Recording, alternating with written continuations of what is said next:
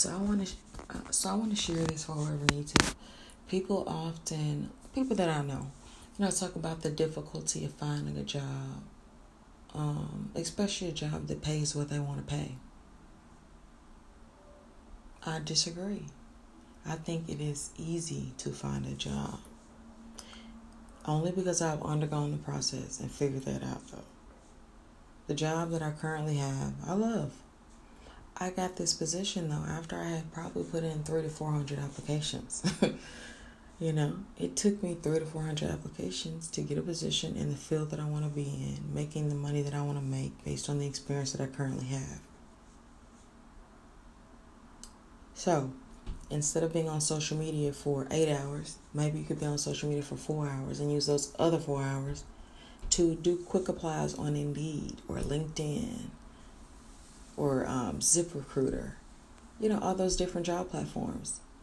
Or go to a company that you like and you want to work for. Go to their website and see if they have any openings.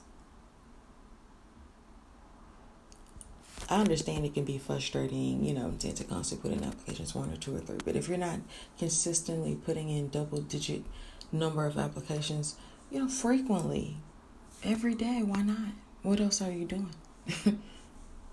you deserve to get a job that you want. You deserve to get a job paying what you want to pay.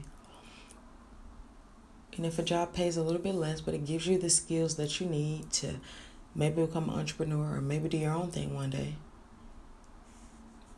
that's something, you know I'm saying, you could think about. So, consistently put in applications. Don't do your own resume thinking that you are, you know what I'm saying, resume guru. Unless you've got it done professionally, let somebody take a look at the um, resume. Even if it's a regular person, everybody can't afford career consultants and things of that nature. So send it to a couple friends. Hey, you guys, you see any typos? What does this look? What is your impression of this? Of my resume?